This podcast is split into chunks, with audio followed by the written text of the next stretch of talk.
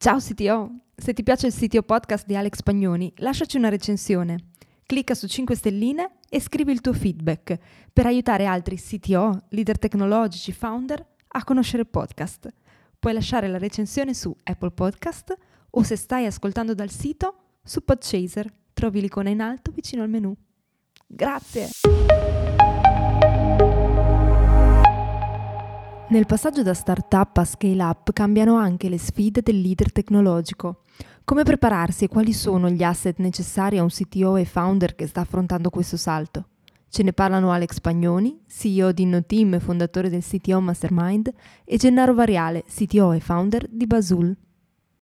Allora Gennaro, è un piacere averti qua con me come CTO di Basul. Eh, mi piacerebbe molto scoprire qual è stata la tua, tutta la tua evoluzione da quando hai fondato l'azienda, anche come co-founder tecnico, per poi vedere anche fino agli, al giorno di oggi dove sei arrivato. Quindi eh, ti lascio spazio, presentati tu stesso. Allora, con piacere, grazie Alex di questa opportunità, prima di tutto. Uh, ti, come già sai, ti seguo da tempo, quindi mi fa piacere essere presente e cercare di contribuire con la mia esperienza a questa, uh, questo evento che tu organizzi.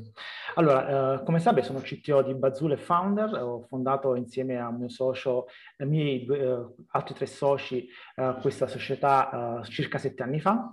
Uh, è nata da un'idea uh, di, di, Fabrizio in cui voleva uh, cercare di automatizzare il mondo dell'influencer marketing. ci siamo incontrati e abbiamo cercato di trovare un modo per cercare di farlo in maniera automatica e io sono stato quello che ha organizzato la parte tecnica ovviamente, portando a bordo altri due membri e altri due founder che sono tecnici, era un sistemista e un grafico, in modo da poter iniziare poi un prototipo per poter poi iniziare anche la ricerca dei fondi per poi creare una startup. Uh, quindi ho seguito tutto l'iter, no? Dall, dall'idea fino a, a un, ad ora, che ora siamo una SPA, che comunque in questi sette anni abbiamo avuto un'escalation importante fatta di grandi successi e anche di, di ostacoli che nel corso del tempo ovviamente abbiamo incontrato e questo ha fatto sì che uh, personalmente mi ha permesso di crescere ovviamente e lo stesso uh, abbiamo cercato di ascoltare il mercato e poter evolverci nel corso del tempo. Uh, uh, la tua domanda principale dicevi quindi il fatto della uh, come è stata fondata, no? in qualche modo il rapporto del CTO in, in, in, una, in un'azienda quando si parte da un'idea piuttosto che entrare in una realtà magari già consolidata. Um, si, eh, il ruolo del CTO si evolve nel corso di questo percorso, secondo una, quello che ho visto e quello che poi conosco anche da tanti colleghi. Si inizia ovviamente come un tuttofare, no? un primo programmatore che in qualche modo uh, è non solo programmatore, ma è project manager, product manager, uh, addirittura anche CMO, uh, che fa un po' di tutto. E pian piano è alla ricerca di persone per cercare di ampliare il team, per cercare poi di strutturare meglio l'azienda, per cercare poi di portare avanti la visione tecnica a supporto del business che deve poi erogare nel corso degli anni.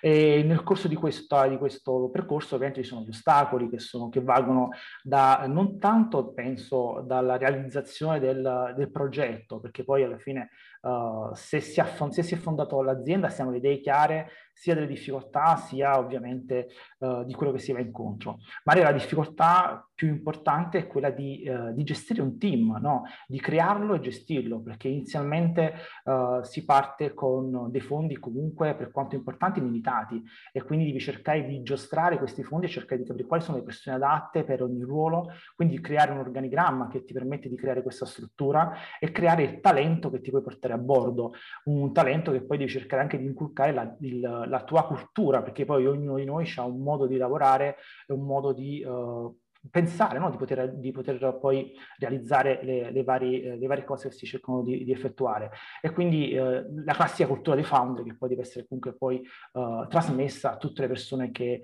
uh, ne fanno parte nell'azienda. E all'inizio questo è fatto anche da tanto entusiasmo, da passione, no? perché comunque tu vedi qualcosa che cresce da zero e man mano cresce sempre di più e io come ho sempre detto ogni anno è una nuova azienda perché inizialmente si crea un percorso di crescita, addirittura ci sono numeri in cui il numero di persone personale raddoppia anno, per anno. E quindi ogni volta che entrano nuove persone si cominciano a contaminare nel bene sicuramente perché si portano nuove conoscenze, nuovi modi di pensare, ma eh, è un ecosistema chiuso che diventa sempre più grande e cominciano anche a esserci degli ostacoli che vengono da delle insidie eh, che va dal rapporto umano a meriti, eh, modo di organizzarsi e non è semplice comunque eh, gestire una cosa del genere, almeno non sempre si è preparati a gestirlo, se non ovviamente come tutti noi facciamo quello di uh, studiare, leggere libri, tutte quelle culture che ci permettono di uh, comprendere certe dinamiche e cercare di poi uh, approcciarle. Ma per la mia esperienza ogni caso e ogni storia è a sé e quindi comunque va sempre in qualche modo uh, vestita, va in qualche modo uh, compresa e cercare di uh, cambiare e capire gli errori che si fanno. Sono andato spedito, dimmi tu se è chiaro e altre domande su questo. No, assolutamente. Tra l'altro questa esperienza che tu hai accumulato nel tempo è estremamente interessante perché poi dopo ci tornerò proprio, no? eh, perché qui delineiamo che quelle che sono, diciamo, almeno più o meno 4-5 fasi di crescita sia di un'azienda che poi nel nostro caso anche un leader tecnologico.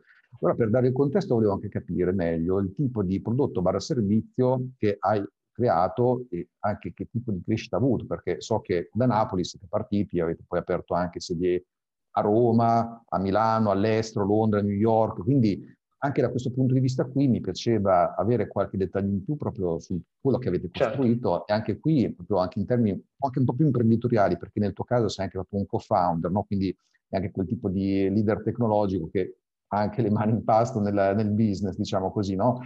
E quindi era interessante capire anche da questo punto di vista qui, no? Oltre alle cose che poi dopo rientreremo per quanto riguarda proprio il percorso di crescita di un CTO, quali sono stati anche degli ostacoli concreti che effettivamente hai incontrato, delle soddisfazioni che poi hai anche avuto nel raggiungere risultati e risolvere anche un po' di queste sfide qui. Diciamo che a me piace sempre prendere quello che è la parte nascosta no, dell'iceberg del successo. Tutti vedono la punta, ma poi non si rendono conto molti no, che c'è la parte nascosta che è costellata di, di, tante sfide, tante cose fatte, eccetera. Allora, è bello far vedere anche ad altre persone, altri CTO figure simili, cosa effettivamente va fatto per arrivare a ciò che si è oggi. Un po' la tua prospettiva mi piacerebbe vederla anche da questo punto di vista qui. Assolutamente, allora parto ovviamente di scriverti un po' il prodotto, no? poi il, il, business che c'è dietro. Ovviamente uh, il Bazul Uh, si occupa di influencer marketing, quindi è quello di trovare ovviamente, uh, dare ai brand la possibilità di trovare i giusti influencer, quindi creator, uh, per permettere di poter erogare al meglio i loro prodotti e cercare di far sì che possano essere descritti nel miglior modo possibile per vari obiettivi, che potrebbe essere awareness, come quello poi della vendita e così via. quindi Bazul si mette come intermediario in questo, in questo, processo per creare tutta una filiera che permette di gestire. Quindi noi abbiamo due due business principali praticamente. Uno un po' più di uh, agenzia, in qualche modo, in cui noi seguiamo il brand, quindi aiutiamo in, questa, in questo percorso. Quindi uh, grazie alla nostra tecnologia, ovviamente che abbiamo un software interno che abbiamo realizzato, uh, ci permette di trovare gli influencer e proporglieli con una strategia che gli permette poi di erogare il, tutta la, la, campagna di influencer marketing. Dall'altro canto, negli ultimi anni abbiamo scalato il nostro servizio e quindi la nostra tecnologia la si può acquistare tramite un prodotto SaaS che ti permette di uh, fare tutta la filiera del, dell'end-to-end del, dell'influencer marketing, che va dalla selezione di influencer in maniera automatica da un database di più di 2 milioni di creator, uh, ovviamente dal tracciamento dei contenuti nel momento in cui questi vengono ingaggiati per realizzare una campagna, quindi un tracking, un report automatico che permette di capire effettivamente la portata uh, della viralità e tutto il processo che avviene nei social, con tutto un sistema automatico dei pagamenti, la gestione dei contatti con uh, un influencer relation management e così via, che permette di gestire tutta, uh, tutto il percorso uh, da, che va dalla, dalla creazione, trattativa e così via, compresi i pagamenti. Uh, quindi uh, inizialmente uh, ovviamente l'idea nel corso degli anni si evolve perché ovviamente tu devi ascoltare il mercato, quindi si parte con vogliamo automatizzare tutto, ah oh cacchio c'è un problema che non sempre si può automatizzare, specialmente se il business è fatto di persone, no? Le persone sono i creator, sono, non, puoi, non sono gli spazi pubblicitari che puoi comunque in qualche modo erogare in maniera meccanica, dietro ci sono persone che vanno comunque gestite e quindi ti accorgi che, che l'idea inizialmente deve essere in qualche modo modulata. Uh, quindi creare un sistema, un software che permette di automatizzare meglio il strumento, permettere agli account manager, no, tutti quelli che uh, lavorano in questo percorso, uh, in questo processo, di ottimizzare il proprio lavoro e magari gestire più campagne, di processarle in maniera automatica, nel dare risultati migliori, report più leggibili, quindi cambia un po' il modo di approccio e la struttura. Um, quindi questo è principalmente. Eh, le difficoltà, eh, i successi, partiamo dalla cosa più bella, no? Ovviamente il successo prima di tutto è, è, quando si parte da zero. Quando si parte da zero immagina che era un'idea eh, eh, di, del mio socio iniziale, che poi insieme abbiamo evol- evoluto no? in qualche modo. Si parte da un'idea, poi con le nostre conoscenze si comincia, uh, ci contaminiamo finché non arriviamo a un progetto vero e proprio che poi presentiamo come un prototipo a degli investitori per raccogliere dei fondi, come così è avvenuto. Um, quindi la costruzione di un prototipo, di un MVP che permette di far capire effettivamente che la tua idea uh, non è solo un'idea, ma può diventare un processo importante. Quindi questa è la prima, è primo, uh, la prima sfida da vincere, uh, far capire agli altri che la tua idea vale. E quindi lo devi fare non con delle slide, ma con qualcosa che funziona. E quando si inizio, eh, all'inizio comunque lo devi fare con, i, con il tuo investimento, no? che può essere il tempo o magari economico di uno dei due founder che magari eh, investe in, in, questo processo. Quando si ottengono i primi fondi è la prima vittoria, perché quindi vedi uh, realizzata la tua idea, vedi che comunque sta per iniziare. E eh, la cosa bella è magari quando progetti il business plan e vedi che Uh, ti sembra molto sfidante, qua, sfidante, quanto passano gli anni, vedi che si linea con il business plan, anzi addirittura lo superi, ti senti anche più esaltato no? a livello proprio di, uh, di, passione, di quello che credi, perché vedi qualcosa che hai creato sta prendendo, sta prendendo forma. Uh, I successi sono stati tanti, il fatto da poter partire, come dicevi tu, quindi da Napoli, quindi in realtà un po' più difficile, specialmente sette anni in cui l'ecosistema eh, startup non era così evoluto come quello di adesso, no? c'era, sono, c'era meno, meno contaminazione generale. Poi per me la parola contaminazione in, eh, la ripeterò sempre perché è qualcosa che fa parte di tutto il processo, me, da, dalla cultura aziendale a tutto ciò che, c'è intorno uh, all'azienda. Uh, t- ti dicevo, Uh, quindi uh, si inizia con questo, questo processo, la, la, parte difficile quindi è uh, crearla e quindi il successo ti dicevo quindi da partire da Napoli. Da Napoli quando comincia a creare il, i primi uffici, quindi cominciamo a prendere personale che aumenta e comincia a partire da Roma, che magari è quella un po' più vicina che permette di erogarti un po' il sud, no? in qualche modo. Poi vai a Milano, crei un ufficio a Milano, così puoi cominciare a, a gestire tutta la parte italiana, no? perché comunque eh, a Milano può essere un punto nevralgico per poter gestire tutti i contratti che ci sono nel corso della parte diciamo più veramente del nord. E quindi vedi comunque stai crescendo la tua azienda. Per poi passare magari, noi abbiamo fatto un percorso di crescita in cui siamo, uh, abbiamo aperto degli uffici a Londra che ci ha permesso di uh, internazionalizzare la nostra idea, quindi vedere poi come uh, potesse scalare in modo che uh, vedere che metriche uh, potevamo avere per poter crescere ancora di più. Successivamente abbiamo aperto un ufficio a New York, quindi a, a, in America, e quindi puoi immaginare l'entusiasmo, no? partire con una scalata del genere, con un personale che comunque cresce sempre di più. Una, una delle cose più belle magari di questo percorso è stato che mentre all'inizio si lavorava nel cercare talenti, no? ragazzi che comunque potevi insegnare qualcosa e quindi magari eh, potevi anche tu in qualche modo insegnare, a poi prendere persone in cui vai a prendere informazioni, quindi siamo andati a prendere col tempo persone, a bussare alla porta persone che lavorano su eh, Facebook, che lavorano da Twitter, eh, che hanno lavorato con noi, quindi pensare che andare a strappare delle persone così importanti e portarle in un progetto che tu hai creato dall'inizio è qualcosa che è affascinante. Uh, altri successi, a parte il mercato che ci ha dato una buona risposta, quindi questo è il successo più importante, è stato quello poi dei vari premi che, sost- che abbiamo vinto, che ci sono stati riconosciuti uh, nel corso del tempo, quindi i viaggi che abbiamo fatto, io e l'altro founder, gli altri founder, in cui uh, una delle cose belle delle startup è partecipare ad eventi, no? in qualche modo metterti in confronto con altre persone, altre realtà e comprendere uh, le varie difficoltà e ti fai, e vedi, torna ancora la parola contaminare, che ti contamini anche con le idee degli altri, perché vedi uh, quelli, che hanno, quelli che vogliono realizzare delle idee magari eccezionali, altri invece magari meno, meno importanti, ti confronti e cominci a capire se stai facendo bene e cosa puoi migliorare.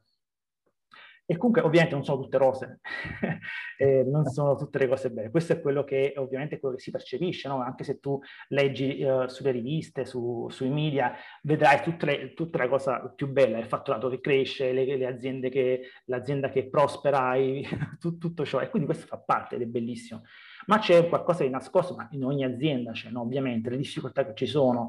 Uh, e mi ricordo quando uh, inizialmente proponemmo la nostra idea all'inizio agli, agli, investitori, i primi investitori, magari ci dicono no, non si può realizzare e quindi ti vogliono bocciare, quindi resistere a, a dei professionisti importanti che ti, ti, chiudono le porte non è bello e, e devi, devi crederci veramente tanto, quindi state il primo. Il secondo, quando magari sempre all'inizio eh, ti accorgi che il tuo prodotto non comincia, uh, sai il classico problema del chicken egg e quindi magari hai un prodotto ma non hai gli utenti, non c'è clienti, quindi è difficile bootstrappare e quindi mai ti puoi avvilire in quella fase, però diventa eh, importante trovare eh, la soluzione, quindi essere un po' anche un growth hacker per cercare di eh, insieme di trovare una soluzione per poter eh, risolvere quel problema e quindi da quell'esigenza ti trasformi e trovi delle soluzioni per cercare di andare avanti. Quindi questo è il primo passaggio.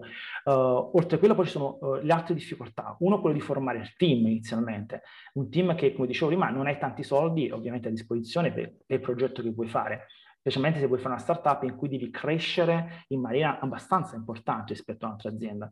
E quindi devi cercare di andare a trovare talenti, talenti che comunque sono ragazzi giovani che in qualche modo devi cercare di uh, uh, livellare tra la voglia di fare e la voglia di imparare in qualche modo.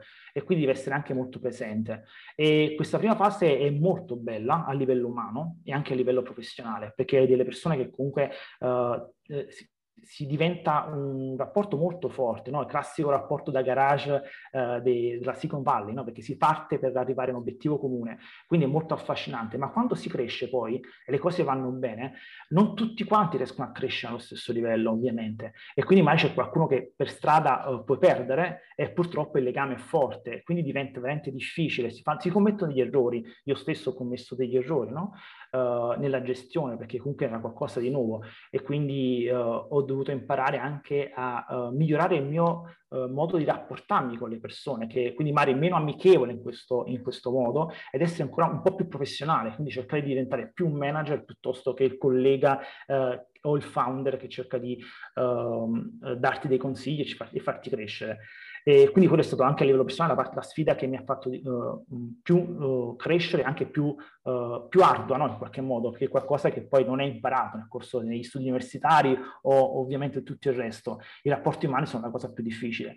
Però se riesci, riesci a, ad avere il meglio delle persone. Quando le persone veramente credono nel tuo progetto, riescono ad andare oltre ogni limite. E quando riescono a fare questo, ti trovi uno strumento importante, per metti in parola strumento, che non è uno strumento ovviamente, ma crei una squadra vincente che diventa un percorso uh, veramente, veramente ottimo.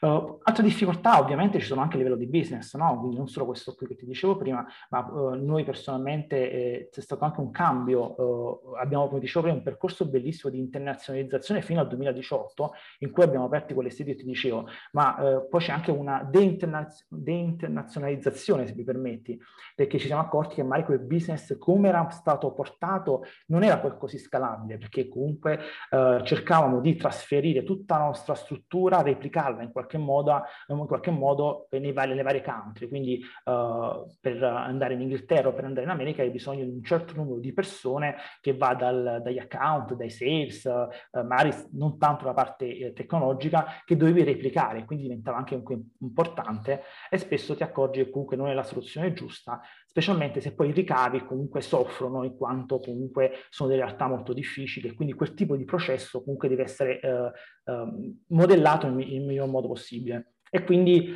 eh, la cosa più importante quindi, è proprio questa, ascoltare il mercato, vedere le difficoltà e capire come agire.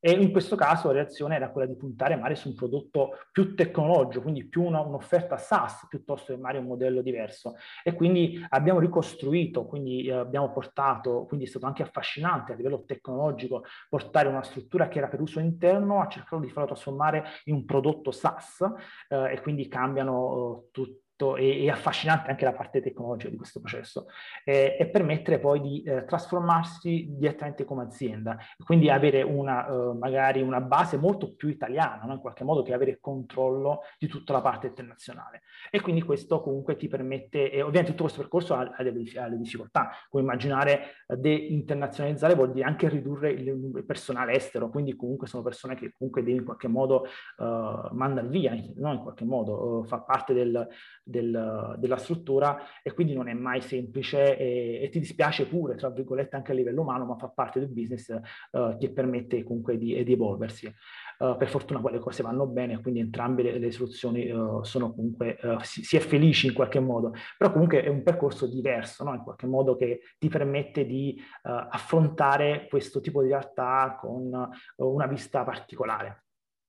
Ecco, molto. Guarda, l'esperienza che hai portato è estremamente interessante. Peraltro, complimenti anche per quello che avete costruito e il tipo Grazie. di sfide che avete anche dovuto affrontare, perché sono tutt'altro che banali. Infatti, era proprio interessante vedere con te anche proprio questi aspetti qui di crescita, di scale up. Diciamo che infatti nel tuo racconto ho visto molti punti in cui proprio mi risento anche particolarmente in sintonia, ad esempio era molto carino il paragone, quello no, di ogni anno praticamente è un'azienda nuova, no? perché sì, esatto. di fatto hai seguito tutti quegli step di cui accennavo prima che rappresentano un po' i vari stadi di sviluppo di un'azienda e il suo leader tecnologico, perché eh, infatti proprio Infatti, volendo fare un po' una panoramica di quali sono, no? diciamo che il primissimo stadio, uno stadio un po' zero, è quello di, diciamo, di brainstorming, di idea factory, dove fondamentalmente ecco, si pone l'idea e una serie di anche illuminazioni, di intuizioni che portano alla volontà magari di fondare un business, come è stato proprio nel vostro caso. Ecco, questa è la fase dove tipicamente si fa appunto questo brainstorming, ma soprattutto poi si cerca anche di dare un qualche tipo di validazione tecnica alla cosa e anche prendere le prime decisioni di tipo make or buy, no? quindi o ce lo facciamo esatto. dentro casa o prendiamo qualche pezzo o vediamo se c'è qualcosa di già fatto, quantomeno per vedere se c'è anche della materia per partire, no? per poi passare a quella che di fatto è una fase early stage di startup dove a quel punto passiamo a costruire l'MVP e anche il ruolo del CTO è molto in zone spesso è anche il primo sviluppatore dell'azienda e questo accade spesso proprio in una situazione in cui magari parliamo anche di co-founder tecnico, come è stato anche nel tuo caso, perché veramente lì mettere le mani in pasta significa proprio far partire l'azienda ed è anche il momento quello in cui poi si costruiscono anche le prime competenze, spesso anche da, da leader tecnologico, in termini anche di scegliere eh, il percorso. Però è chiaro che questa rimane sempre una fase dove dobbiamo uscire velocemente sul mercato, per poi passare ad una fase un po' più di stabilizzazione una volta che abbiamo avuto comunque la dimostrazione che la cosa funziona, no? come anche voi a un certo punto avete visto che il modello funzionava, quindi a quel punto tipicamente cosa avviene? Che magari si inizia a fare il refactoring, si inizia un po' ad aggredire già quel principio di debito tecnico che si è introdotto nella fase early o addirittura si riscrive completamente da zero, a seconda dei casi, per poi introdurre anche un po' di best practice, no? un po' di quality assurance, iniziare ad avere anche un ruolo un po' più manageriale, perché anche questo qui è quello che io ho visto anche dall'esperienza che hai raccontato. Quindi si inizia ad avere anche quel focus su cultura, processi, a parte di hiring, quindi talent acquisition, eccetera, e anche gestire gli altri, perché anche qui spesso quello che accade è che si inizia a costruire quella che all'inizio è un po' una famiglia, no? quindi anche i primi sviluppatori, il primo team, quindi eh, mi riconosco anche quello che hai detto tu, no? che all'inizio quindi c'è anche un tipo di gestione più amichevole, più familiare, che però dopo col tempo cambia e può portare anche dei problemi spesso, perché quando poi siamo in fase di crescita, quindi anche inizia la vera e propria fase di scale up, ecco che introduciamo anche nuove feature, nuovi prodotti, perché il prodotto a questo punto sta evolvendo, magari si introducono appunto nuove idee, come anche nel vostro caso, no? avete anche esplorato la possibilità dell'applicazione SaaS anche nel mercato estero, eccetera. Quindi è anche la fase in cui poi si inizia anche ad avere spesso una figura da product manager un, o, o, figure del genere, un CPO, e anche si introduce magari un ruolo in stile VP of Engineering, dove magari il CTO non è più zone, perché non può più esserlo, ed è anche la stessa cosa che credo sia capitata a te, quindi a quel punto si introducono anche di prodotto cross-funzionali, eccetera, ma è anche la fase spesso dove poi si introducono quei primi problemi con il team originale, è accaduto anche a me, con la crescita, cioè, diciamo, nel tempo io per un motivo o per l'altro tutti questi stadi li ho visti, perché o per le mie aziende, o facendo da fractional CTO per altri, oppure facendo da mentor per altri CTO, ho potuto vedere tutte queste varie fasi, è inevitabile che quando si arriva a questa poi iniziano i primi scricoli con il team interno, spesso ci sono anche degli effetti che poi portano no, a introdurre anche tutte quelle politiche di talent retention, ma poi spesso cosa accade? Che molte volte il team originale si riduce a poche persone perché poi c'è anche quell'effetto snowball per i quali primissimi che non si sentono più parte di quella famiglia che era inizialmente, ma è inevitabile perché anche il tempo di CTO non è più quello di prima, no? quindi anche l'approccio deve essere più professionale, più strutturato, esattamente le cose che hai sperimentato tu, per poi arrivare a quella fase no, di picco, di dominazione anche del mercato da parte dell'azienda, dove a quel punto anche il CTO cerca di sviluppare nuovi leader all'interno dell'azienda, quindi anche quel punto sicuramente cambia il focus e il sito è molto più focalizzato su visione globale, strategia, identificare bene i trend, come rimanere competitivi, Quindi ecco, su queste ultime fasi mi piaceva anche qui approfondire ulteriormente un po' tutti questi tips and tricks che già sono venuti fuori dalla tua esperienza, proprio per far capire a chi sta iniziando a crescere cosa si deve aspettare già a breve. Quindi anche qui vorrei attingere un po' alle tue esperienze, al tuo cervello.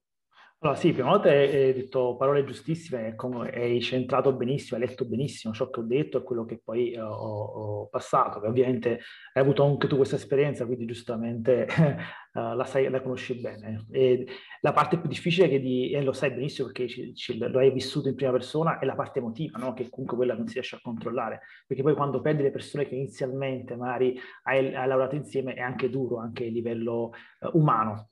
poi per quanto riguarda sì, ovviamente eh, con passare col tempo e se le cose vanno bene il, man- il CTO diventa più un manager, no? in qualche modo più che un programmatore che si allontana sempre di più purtroppo, anche se poi comunque eh, dipende poi dalla persona. In quel mio modo sono sempre vicino agli sviluppatori, che ovviamente è qualcosa che mi piace e eh, cerco di sempre di contaminare con la mia visione e con il mio modo di pensare.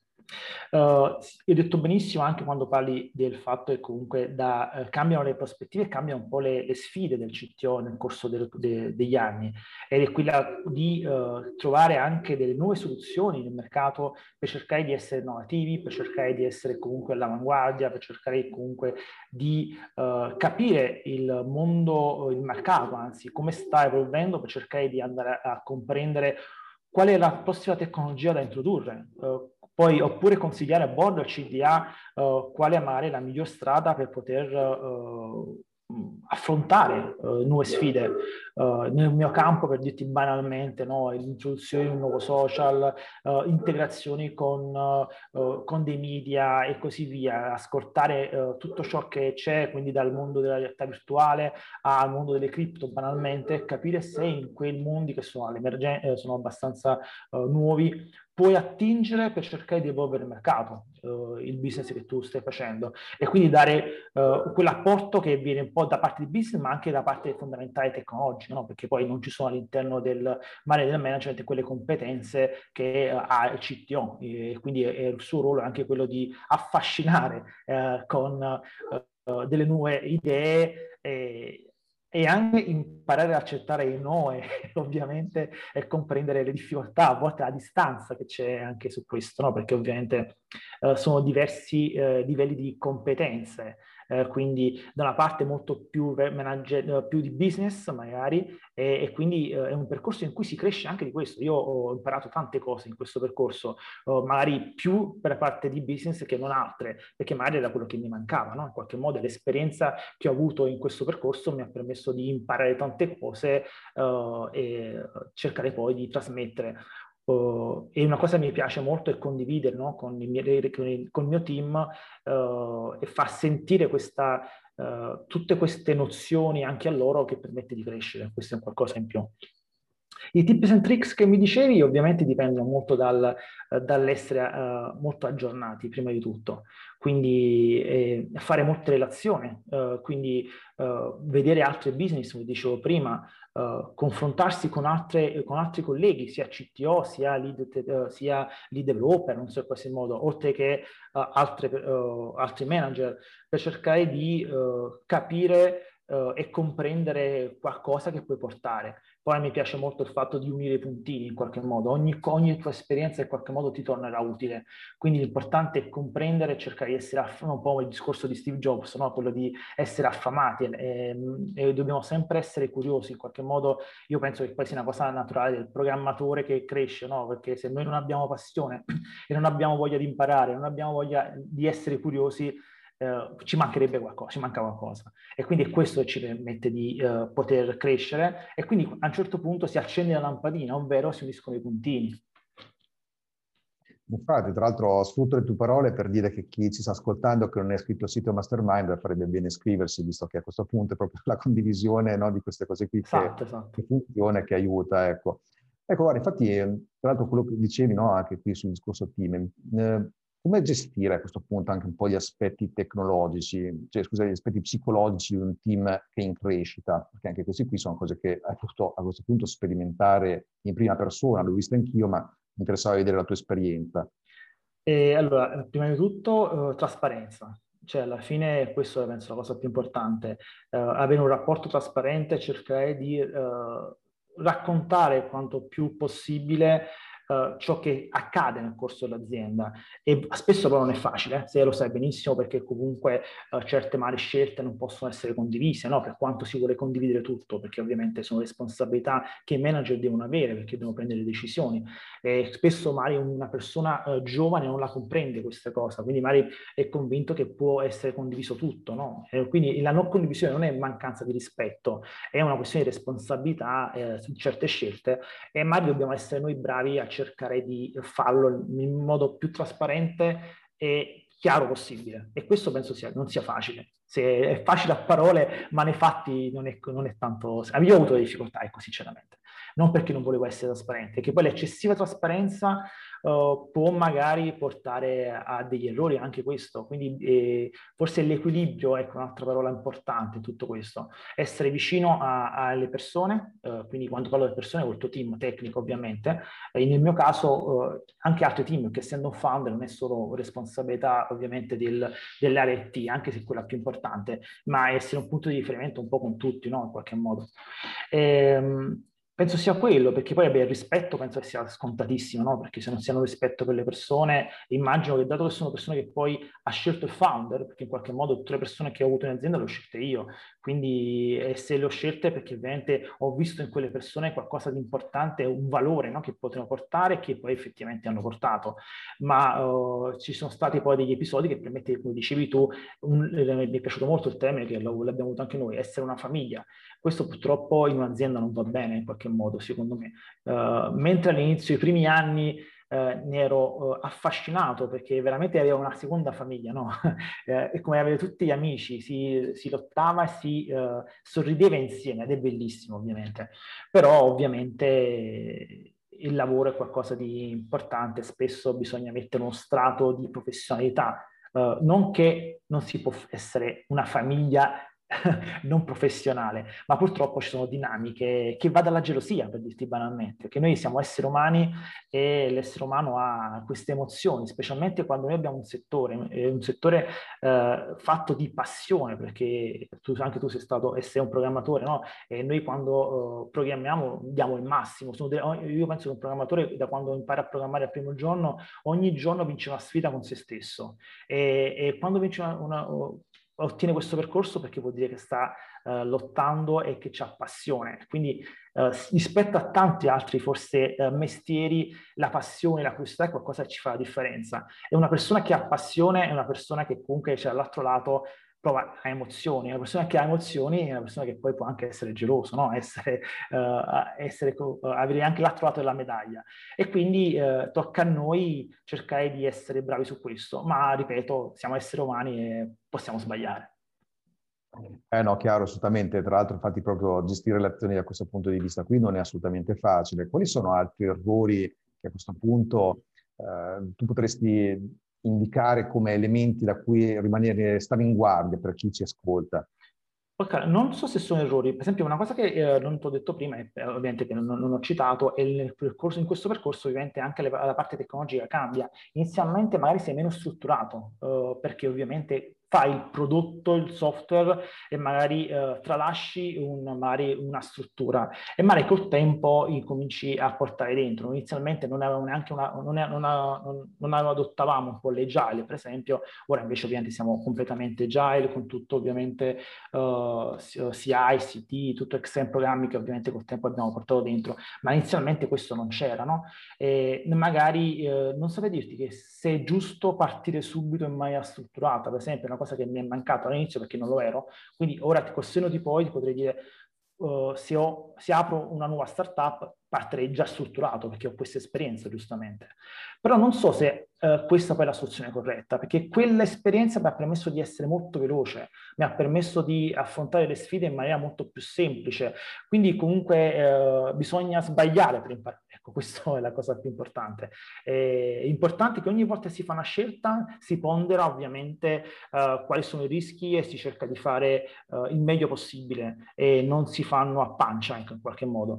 Uh, e, e, poi bisogna essere responsabili delle scelte che si fanno, perché è importante così, è l'unico modo per imparare Se io so che ho fatto una scelta in qualche modo perché sapevo portava dei vantaggi, poi nel corso del tempo visto che la scelta è sbagliata, devo essere anche in, in grado di, di, di, riconoscerla. È importante quindi essere molto critici con se stessi e uh, far percepire anche agli altri questa, questa, questa cosa. Poi un'altra cosa magari importante è il rapporto della gestione del team e magari eh, far capire che non è un problema sbagliare, perché spesso a volte ho visto in, nel corso degli anni che eh, un programmatore magari aveva paura di fare una PR magari a un altro programmatore e dire dove sbagliava perché magari non voleva eh, mettere in evidenza che quell'altro aveva fatto degli errori. Invece è sbagliato perché questo ti permette anche all'altra persona di crescere. Se lo si fa non con arroganza, ovviamente, ma lo si fa con spirito costruttivo e critico, secondo me ovviamente cresciamo tutti e siamo tutti quanti, possiamo elevarci no? ogni, ogni giorno. No, infatti diciamo che poi chiaramente noi abbiamo tanti libri, risorse eccetera, dove possiamo imparare cose, ma molte ancora le possiamo imparare soltanto con l'esperienza, di, diciamo, quella diretta, quindi anche purtroppo bisogna comunque fare una certa quota di errori per imparare veramente, quindi è inevitabile, ecco, chiaramente bisogna avere il mindset giusto. Però a parte questo, c'è qualche risorsa in realtà che ti senti di consigliare, che invece magari vanno anche più nella direzione o di aiutare un po' la cultura o evitare certi errori, o comunque qualche altro tipo di libro, canale, qualcosa che ti è piaciuto particolarmente? Allora, come libro ovviamente uh, allora, prima di tutto, so, secondo me bisogna leggere tanto, a prescindere, no? eh, non solo nel nostro settore, ma qualsiasi cosa, e quindi seguire blog, perché ovviamente uh, tutto ciò che eh, tecnologia si evolve talmente velocemente eh, che eh, in qualche modo eh, è difficile stare dietro, quindi dobbiamo essere molto aggiornati. A me, un, un, tra i tanti libri che ovviamente io seguo, ti seguo, quindi so eh, altri CTO che hanno consigliato spesso anche se i soliti libri che anche io leggo e sono importanti. Ho visto magari, non tanti hanno citato Slack di Tom DeMarco, eh, che ho trovato una lettura interessante, perché sembra poi in contrasto un po' con quello che ho vissuto, invece è stato importante, perché in genere eh, si parla sempre di stress, di correre, di uh, fare le cose con forza e quando si fa una startup è questo, cioè si corre tantissimo, si lavora oltre le otto ore ovviamente, non c'è limite, ma non perché qualcuno ci chiede di farlo, e siamo stesso noi a farlo e le persone ci, ci seguono perché giustamente sono affascinati. E quindi questo è un vantaggio, ma dall'altro ha uno svantaggio, perché comunque quando ci sta, uh, un, quando si è più rilassati si prendono idee migliori, senza dubbio. E quindi il, il concetto proprio di questo libro è quello di uh, trovare un modo delle mancanze, no? delle, delle, di, uh, che va in contrasto, di ragionare uh, con calma e prendersi a volte delle pause e um, creare del, de, uh, poi dà molto valore per esempio al middle management, no? in qualche modo la figura di Tom all'interno del libro, se non ricordo male, parlava di questo strato di management che eh, si trova tra chi, i vertici dell'azienda, poi a, a, chi in qualche modo sviluppa oppure lavora, che permette di contaminare cercare di aiutare. Uh, e poi cercare di uh, abbassare la pressione, perché quella ti permette comunque di essere più sereno, vivere meglio e vivendo meglio riesci comunque a dare più qualità e la qualità col tempo la percepisci. Ottimo, ottimo, grazie per il consiglio su questo libro e soprattutto per tutte le belle esperienze che hai raccontato che saranno assolutamente utili proprio per chi sta iniziando a, ad entrare in questo stesso percorso che tu già hai assolutamente seguito e che seguendo anche semplicemente i suggerimenti e le esperienze che hai vissuto potrà evitarsi quella sua bella quota di errori. Grazie ancora Gennaro. Grazie a te ovviamente.